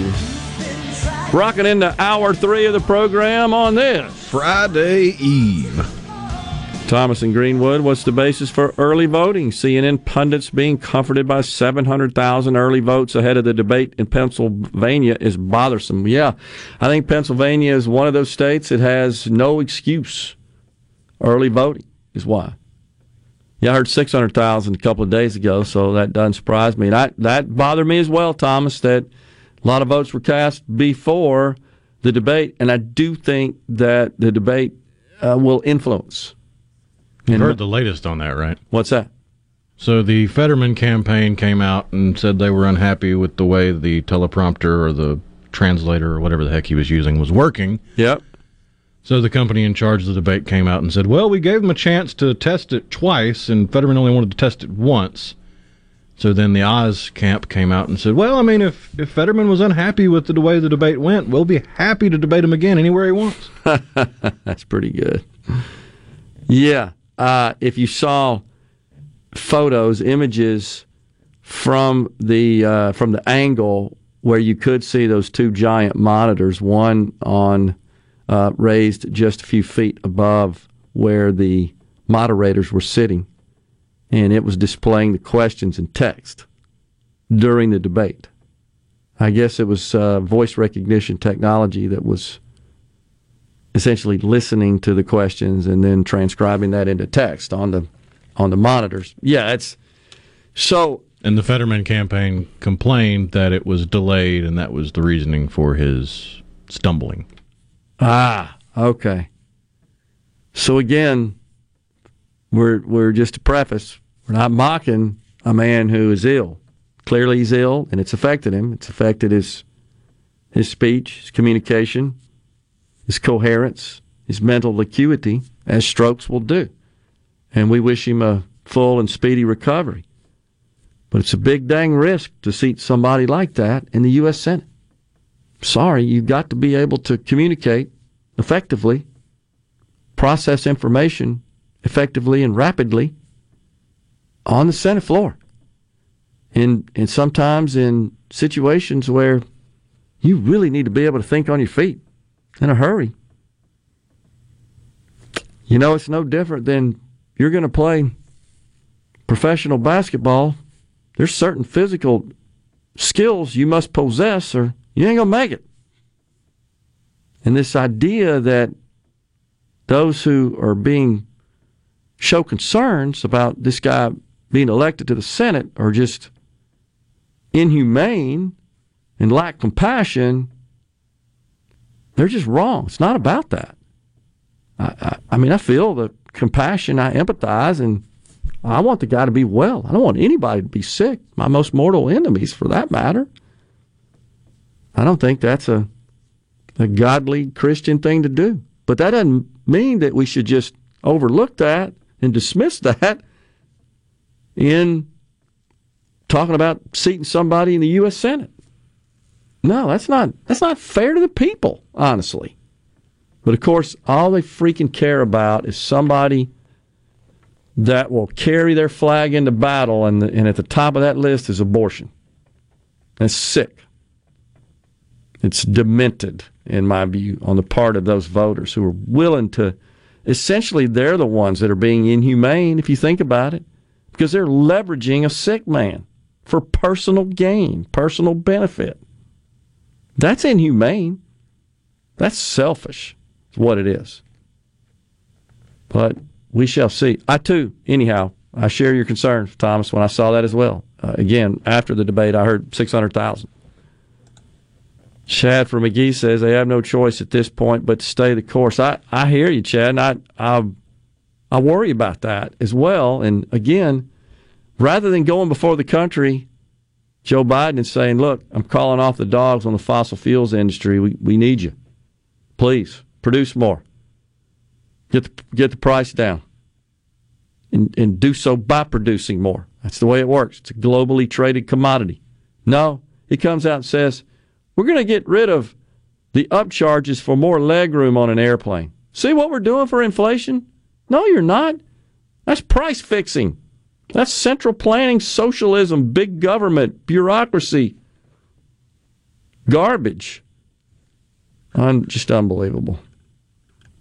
So, yeah, I think uh, Derek and Greenwood just reminded that this topsy turvy just seems like it's a head on a swivel situation with the student loan forgiveness program. It's in, it's out, it's in, it's out.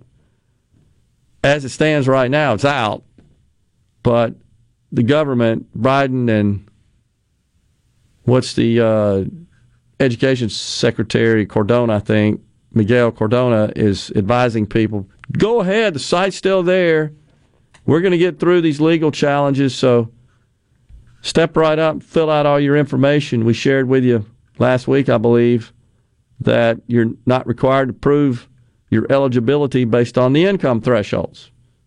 Rather, they might do some random spot checking after they've forgiven your loan just to see that you do truly qualify. So I'm sure there won't be any fraud or abuse of the program given that bit of news. Nah, what's to worry about? If he will ban the upcharge on fries at McDonald's, I'm on board, says Derek and Greenwood. oh, man. They have no choice. Yeah, with Fetterman, they know he's a mess. Yeah, Chad from Magee just qualified. They have no choice to comment. I, I agree. But, but I still say that these gubernatorial races, if if Lee Zeldin defeats Kathy Hochul in New York, whew, I can't even comprehend what's going to happen. I mean, how that changes things so dramatically. Do you think the Democrats will abandon these radical policies? This this racialization of everything. Now it's gender all over everything. Do you think that might happen? And climate change.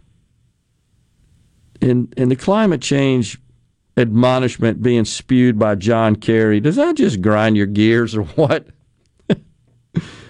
really is ridiculous. By the way, speaking of the the radical gender stuff, so I caught this from Microsoft. By the way, Microsoft's an incredibly run company, had a long and successful and mutually beneficial relationship with the company, and, and have some ex-employees, by the way, that work for Microsoft that are great people.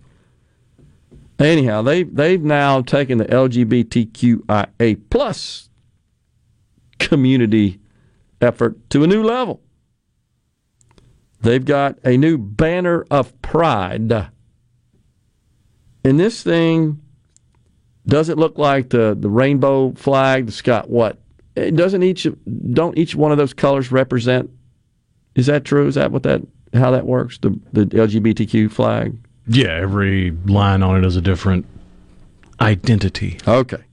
So this one looks like, uh, you know, the old ink blot, not ink blot, what do you call them? Where you just drop paint on a spinning wheel, on a piece of paper on a spinning wheel, and you just make these just random kind. I used to do that at the fair when I was a kid. Anyhow, that's Fractals? What, I don't know what to call them, but some people may know the word I'm looking for. Uh, but um, like just spraying paint just randomly. Spin art. Yeah, maybe though. But can you see that? That's the. Oh yeah. so looks like they're going plaid from Spaceballs. right. They call that an emblem of unity. If I may, I'm going to read the genders. I had no idea. I can't even pronounce some of them. Abrosexual, ace flux, agender, ambiamorous, androgynous, arochi, aroflux, aromantic, asexual, bigender, bisexual, demifluid, demigender, demigirl, demiromantic, demisexual, gay, MLM slash Vin, Venetian, but it's V I N I C I A N. Venetian, gender fluid, gender flux, gender queer, gender questioning, gray sexual, intersex, lesbian, mar- maverick, neutroist, non binary, omnisexual, pangender, pansexual, polyamorous, polysexual, transgender, trigender, two spirit, progress, pride, queer, and the obligatory unlabeled. So, evidently, every one of these triangular pieces on this flag in the different colors, or some of them are in a chevron shape, I guess they represent one of those. Do you know anybody? Like, do you know anybody that's, uh, let's see, let me pick one here. Arrow H E? It's A R O A C E. Maybe it's Arrow Ace. You know anybody? Mm, no. What is that? How do we get here? I can't figure it out. Tie dye. Yeah, maybe that's what it is, Blaine and Jackson says. I can't remember, but it was like a piece of paper and it would spin around on a little platter and you just drop paint on it random. That's what the flag looks like. We're coming back from the Element Wealth studios. We got kick- tickets to give away to Brian Kilmeade. Stay with us.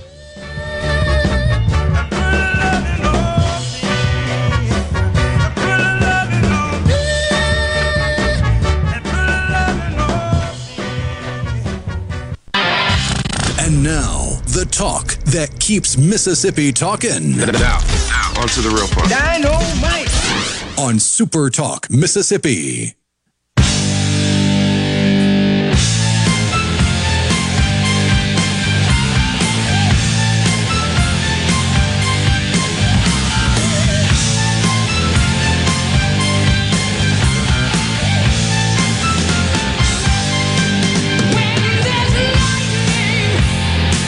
Welcome back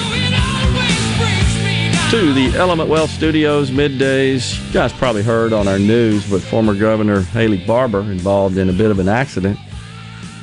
Vehicle flip, I think, up around Yazoo City, right? His hometown, and seems to be in stable condition. I believe that was the latest report. Was trying to avoid a dog, is what is the latest. Isn't that right, Rhino? Yeah, it's uh, from a couple hours ago is the latest update I saw, but he is quote stable and alert after having to be airlifted. Wow. Okay. Glad to hear that. Happened also, yesterday afternoon. Yeah, the other thing, and you can find the the full story on uh, SuperTalk Mississippi, SuperTalk.fm uh, website, is this uh, very thorny issue with respect to parole of uh, Mr. Bell, right? The decision there, Frederick Bell, who committed murder, uh, was initially the parole board voted to grant him parole a few weeks ago. Didn't hear a lot about it after that, but then there was an announcement it would be reconsidered and taken up, and apparently they reversed that decision.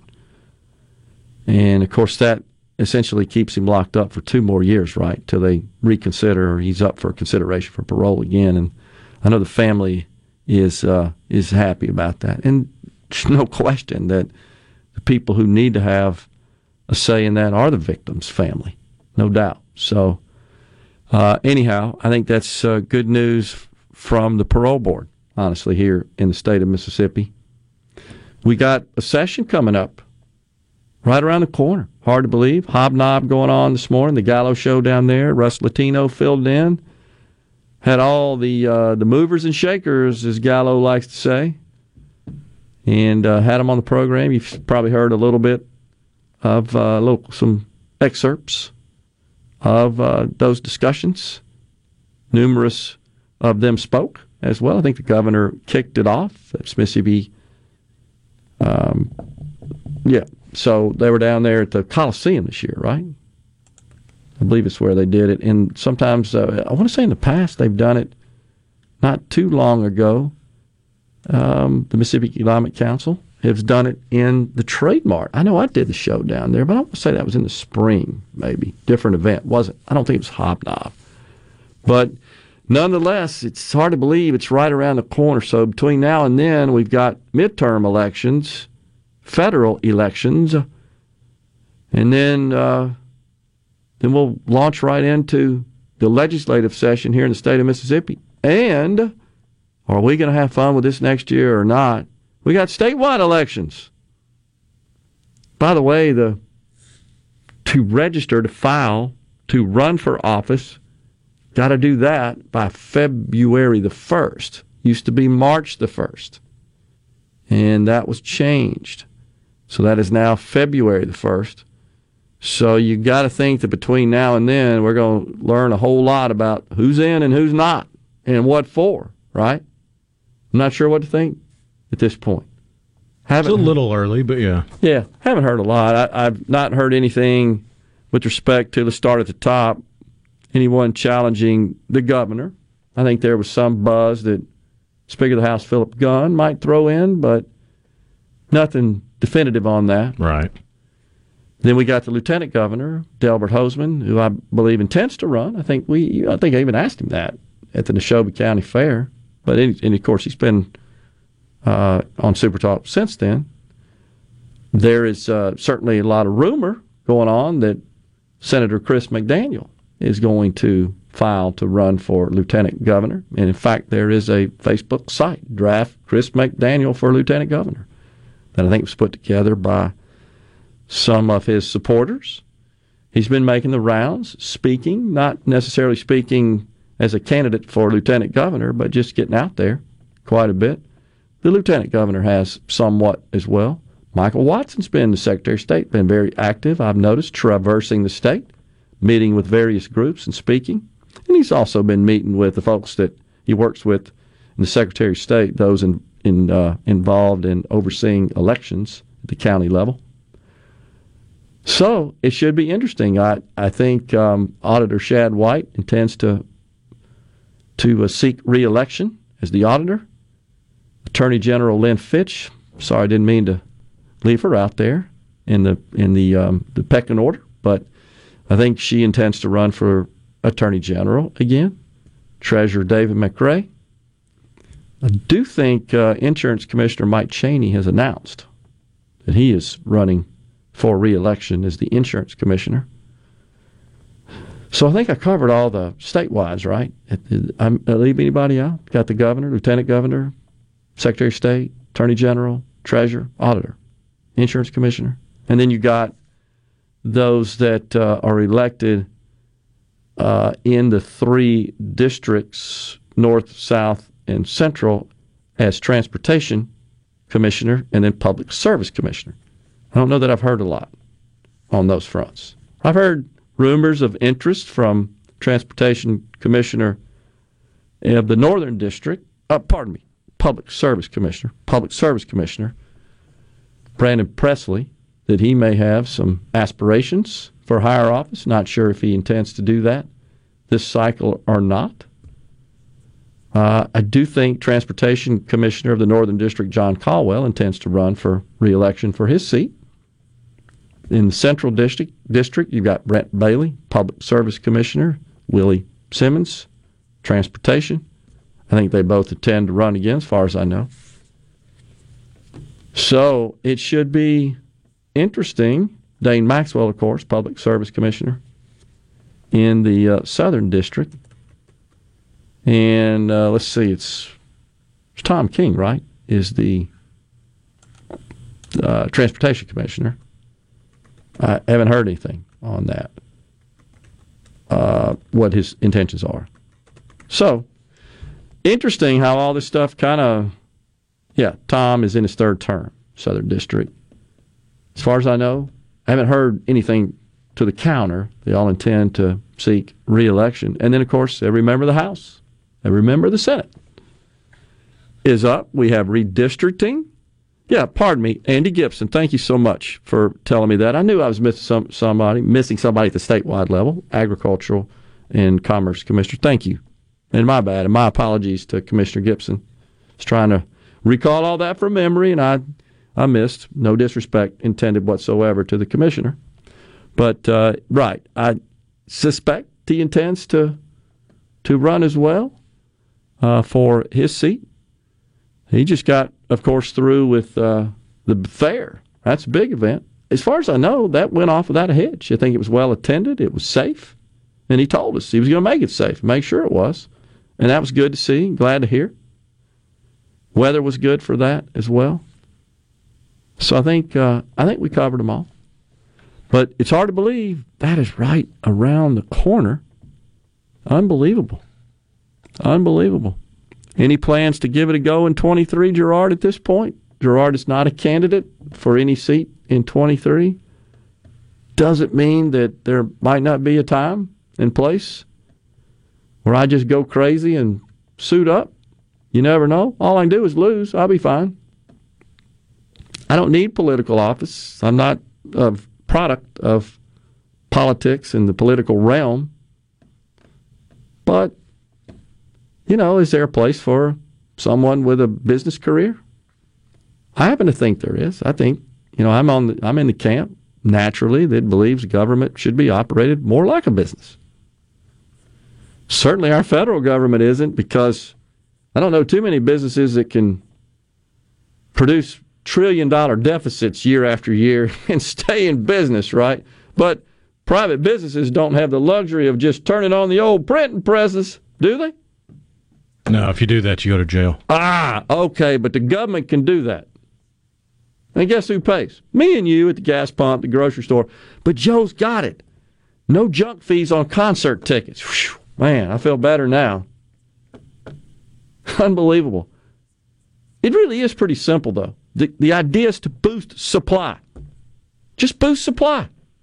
Pro growth, pro supply side economic policies. They don't exist. They do not exist in the Democrat agenda bag. They're not in the portfolio. Nope. Price fixing and helicopter money. That's all they know. So think about this, folks. The exact same policies that produce this inflation are what they're doing more of. You don't think that there's going to be some reaction from the industries that are now being told you can't charge these fees, which are all built into their economic models? They'll find something else. Just make pass that on to those who aren't writing bad checks. That's what'll happen. Those who are buying the cheap seats on the airplanes. That's what'll happen. It's just unbelievable how they think about that. When we come back, Rhino's got an interesting video to play for us that is about as racist as it gets, but it's not what you think. We're coming right back.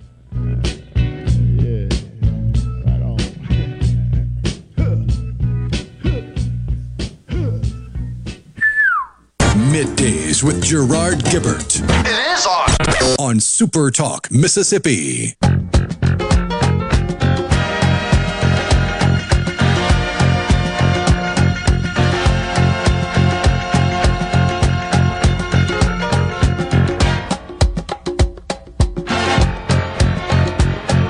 Welcome back, everyone. Midday Super Talk Mississippi. We're in the Element Wealth Studios. We got some tickets to give away. Brian Kilmeade is coming to the uh, Brandon City Hall here on November the 11th, I believe. Brian will get that in the next segment. David in Indianola says if Biden wants to cut something, he should cut off pay for life Congress and presidents get after their term ends or they retire. How much would that save us? That's not true, David. Uh, the president, I believe, does receive, if I'm not mistaken, Rhino, some post office compensation. Members of Congress do not. They do have a pension. It is not what people think. I've shared that before on the air. Uh, you have to serve 10 years just to vest in the congressional pe- pension. That means if you're a member of the House, you got to get elected five times just to qualify. And if you retired with 10 years, uh, it's it's about 15 grand a year. It's not that much. The, by law, uh, congressional pensions cannot exceed 80%. Maybe it's 85. It's either 80 or 85% of their pay. And that takes uh, the number escapes me. Uh, it like Grassley would qualify for it at age 92 or something. It's like 40 something years of service, a, a bunch, to get up to 85 percent. It's um, it's not as out of whack, even with the private sector. I think as is widely thought to be. So Yeah, the president's pension is laid out in the uh, former President's Act from 57, 58, somewhere around there. yeah, And it's been in place since then. It's it's made a few tweaks and changes, but basically, as soon as a president leaves office and is not kicked out of office, they are eligible to receive a pension equal to is it cabinet secretary? It's oh. basically half of their salary while they're president. It's a little over two hundred thousand dollars Okay. compared to the four hundred thousand salary and fifty thousand expenses. Okay. Got you. So, and by the way, members of Congress, they actually participate in the same program that all federal employees do. It's, it's called the Federal Employees Retirement System, FERS. So, all members, all those senators and, and representatives serving as members prior to 2003 may decline the coverage. After 2003, you cannot. It is mandatory, and you contribute to it. it it's much. It's very similar to the state pension system, honestly. PERS. So, uh, and it just provides an annuity upon retirement. Um, by the way, members of Congress are eligible for a pension at the age of 62 if they've completed at least five years of service, 50 if they have 20 years of service, and age uh, and any age after 25. So it's it's not, and yeah, it's 80%. I thought it was 80 or 85. By law, the sta starting amount of a member's retirement annuity may not exceed 80% of his or her final salary. The average pension, this is, uh, by the way, directly from the FERS site. The average pension right now being paid is $75,528. So, and there are 300 Hmm, that's interesting. That are receiving, that were receiving an average pension of forty-one thousand in 2018, 318 today, seventy-five thousand. So it's uh, obviously it's a drop in the bucket, but I, I hear you. You know, I I would uh, I'd rather again the government focus on pro-growth, pro-supply policies. That's how we get out of this inflation trap. That's how we soften the high price of everything that is killing us all, that we're all sick of. We need more supply, more growth. And they're just not inclined to do it because that starts with the fossil fuels industry. So, uh, Thomas says it's worth noting Pennsylvania has a Republican senator now. There's a reason Republicans are losing now. It isn't due to the lack of Republicans. It's due to somewhat invigorating Democrats in Pennsylvania. Yeah, I, unfortunately, I think in Pennsylvania, it's it to a great extent it's due to the fact that Oz is supported by and endorsed by Donald Trump. I think there you look at that squishy middle independent voter base, they still have some degree of issues with that. Which there was an independent running. Objections. What's that? There was an independent running in Pennsylvania, polling at around three percent. Yeah. And then after the debate, he tweeted out, "Well, I'm polling at three percent, which is a threat to democracy. I'm dropping out and putting my, my full faith and backing behind Fetterman." It's so ridiculous, this threat to democracy garbage. Tom and Carthage says that's a whole lot more the po- than the post office pays at retirement. Well, I think, if I'm not mistaken, Tom, the post office has a separate retirement plan. Don't think they participate in FERS. And also, you, you would have to consider you, it, it- it's all based on your pay and the amount you pay in. So the higher your pay is, the more you pay in just like it is in PERS, it's based on your your highest four years of, of pay. That's how your benefits are computed because that is essentially used to determine the amount you contribute to the program. So, uh, I, look, I'm not saying that we couldn't reform federal employment retire the federal employment retirement system. Certainly, everything should be on the table. Okay, Tom says, okay, we are first. Well, again, it's it's based on your pay uh, and the amount you pay in. That's that's how that's calculated. But anyhow, um, still though, there is a limit on eighty percent. I remember doing the math on that. It does require even to get to the eighty percent. It's based on the formula that's used for members of Congress. It, it requires decades of service to get to eighty percent of their final pay.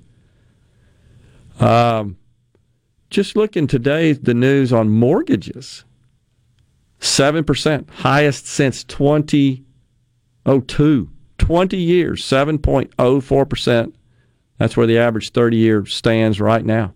First time in two decades, the average rate of a 30 year fixed exceeded 7%. Something else that just popped up is uh, Twitter shares may be suspended on the New York Stock Exchange.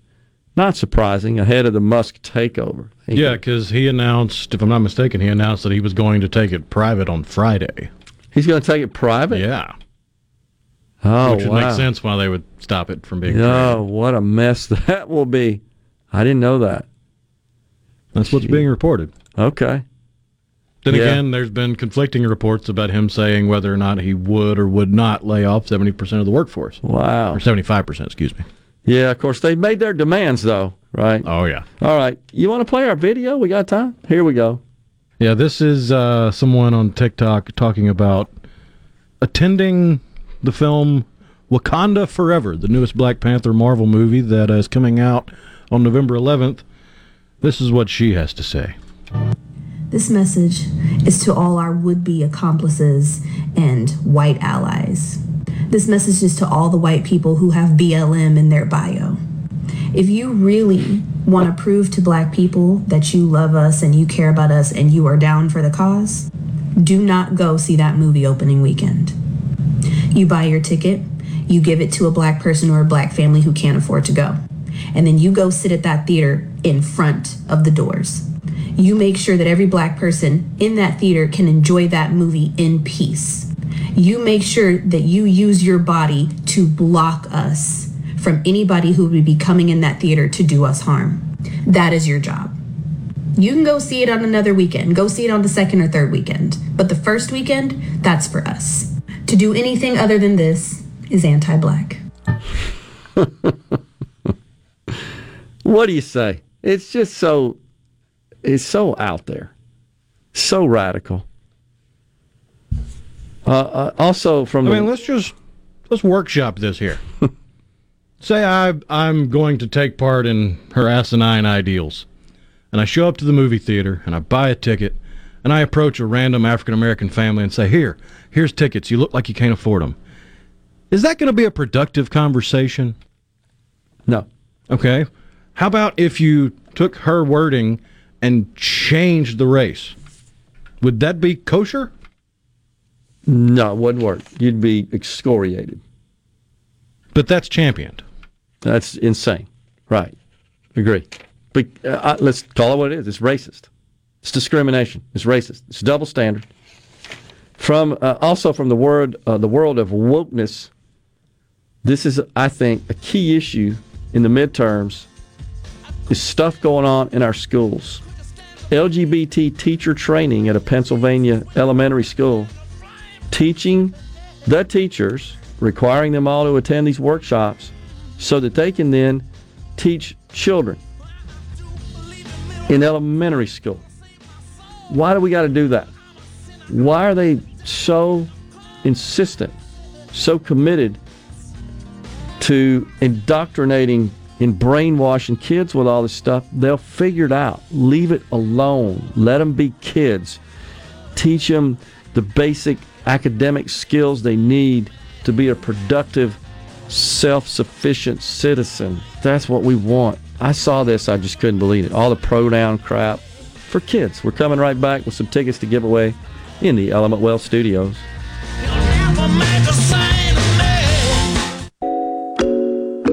You know what that means. Middays with Gerard Gibert We'll do it live. on Super Talk, Mississippi.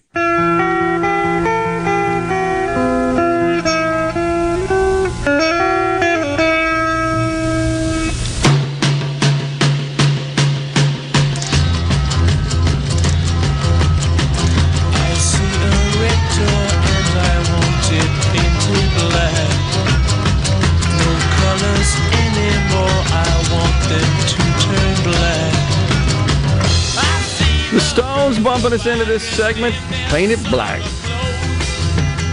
Rhino's going to give away some tickets. Oh yeah, Fox and Friends host and New York Times best-selling author Brian Kilmeade is bringing his well-known humor and commentary to the Magnolia State for one night. He's going to tackle some of the day's hottest hmm. political topics and talk about his best-selling books. He'll be at the Brandon City Hall live on Saturday, November 12th. Tickets for the show are on sale now at Ticketmaster.com. But now you've got a chance to win a pair of tickets to see Brian Kilmeade live. All you got to do is be the 15th person to text into the C Spire text line. That's 601 879 4395. Be the 15th person to text in the phrase Fox and Friends. And you'll win a pair of tickets to see Brian Kilmeade at Brandon City Hall live on Saturday, November 12th. There you go. So a little, little bit more uh, because I misspoke a tad on the congressional pension stuff, and how I misspoke is that there's about I- I said 300 something currently receiving benefits, and it's updating that. It's over 600 now receiving benefits, and about half of them are receiving benefits under the old civil service CSRS civil service retirement system, and it was in 1983 when that changed uh, and converted over to FERS, the Federal Employees Retirement System, 1984. So prior to that, members of Congress just participated in the CSRS and did not participate and pay into Social Security. After that, in 1984, when the Federal Employees Retirement System was enacted, FERS, as it is called, the acronym, members of Congress contribute and uh, receive benefits from both FERS and Social Security. I did the math on Nancy Pelosi. If she were to retire today, okay, she's been in the she's been in the Congress. I think I did it right. Thirty-five years is what I calculated. Thirty-five years, and her annual pay as a speaker is two hundred twenty-three thousand. Now, just to clarify, the annual pay for members of Congress is one hundred and seventy-four four, but speaker receives an uplift, 223. She's been the speaker for uh, a number of years, of course. So, anyhow, if you look at the way the formula works, and I won't go through all that, but I, I did it. She she gets some benefits from the old program and some from the new based on her tenure. And if she retired today, uh, she would receive $105,000. So if she makes 223, she would receive 105. if she were to retire today. If a if a member of Congress, a member of Congress who receives the standard 174.4, if they worked in Congress, were a member of Congress, listen to this, 21 years, they would receive a pension of 61,000 based on the, the present FERS program. 61,000 for 21 years of service. So that's almost a third, a little more than a third of what their present pay is at 174.4. Just want to clarify that a bit. So the Fox and Friends deal, that ought to be pretty cool. Uh, having Brian Kilmeade into town, I think he would be pretty entertaining, I believe. Uh, let's see. How about we wait until the book comes out? Says Gary and Meridian. What are we talking about there, Barry? Uh, Gary? Not not sure. You to my line. movie?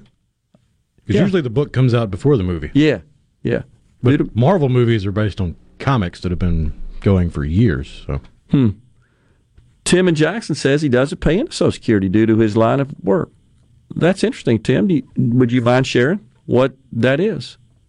Just curious. Yet in past years, our greedy government has tried to end that program and require us to pay. Yeah, because they want you to pay to support current benefits. It's a pay-as-you-go system. That's how it works. I could probably survive on 101,000 a year. Might have to eat a couple of cases of ramen noodles. Gary Meridian says sarcasm about the book. Gotcha. Oh, he's in railroad. Yeah, there's special exemption there. You're right, Tim. Thanks for letting me know that. I was about to say that because that may be the last one, the last uh, industry railroad workers union, right, Tim? It's it's a, a deal I think cut by the union where you've got your own pension and don't pay into Social Security. A central bank dollar coin tracking all dollars, says uh, Donald in Oxford. Not sure what you're talking about. Oh, you're talking about the digital currency? Yeah. Uh, you know, I think that's coming. I, I mean, I don't know. I have mixed feelings about that. I think there's benefit and value to that. I too worry about government getting involved and having this information, but I don't know, Rhino. Let's be honest. Pretty much know everything now. We all got a digital footprint. It's pretty dang extensive. And they can tell where we are and what we're doing. Uh, I mean, almost to the minute of, of the day. I thought congressmen got their salary forever when they served one term or 50. No, incorrect. That is absolutely false. That's on the C Spire text line. They participate in a pension program, and I just explained it to you. After 21 years, they'd get $61,000 as opposed to their pension, uh, pardon me, their uh, annual pay of 174.4.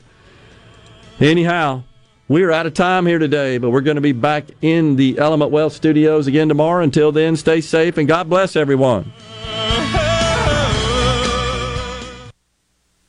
A SuperTalk Mississippi media production.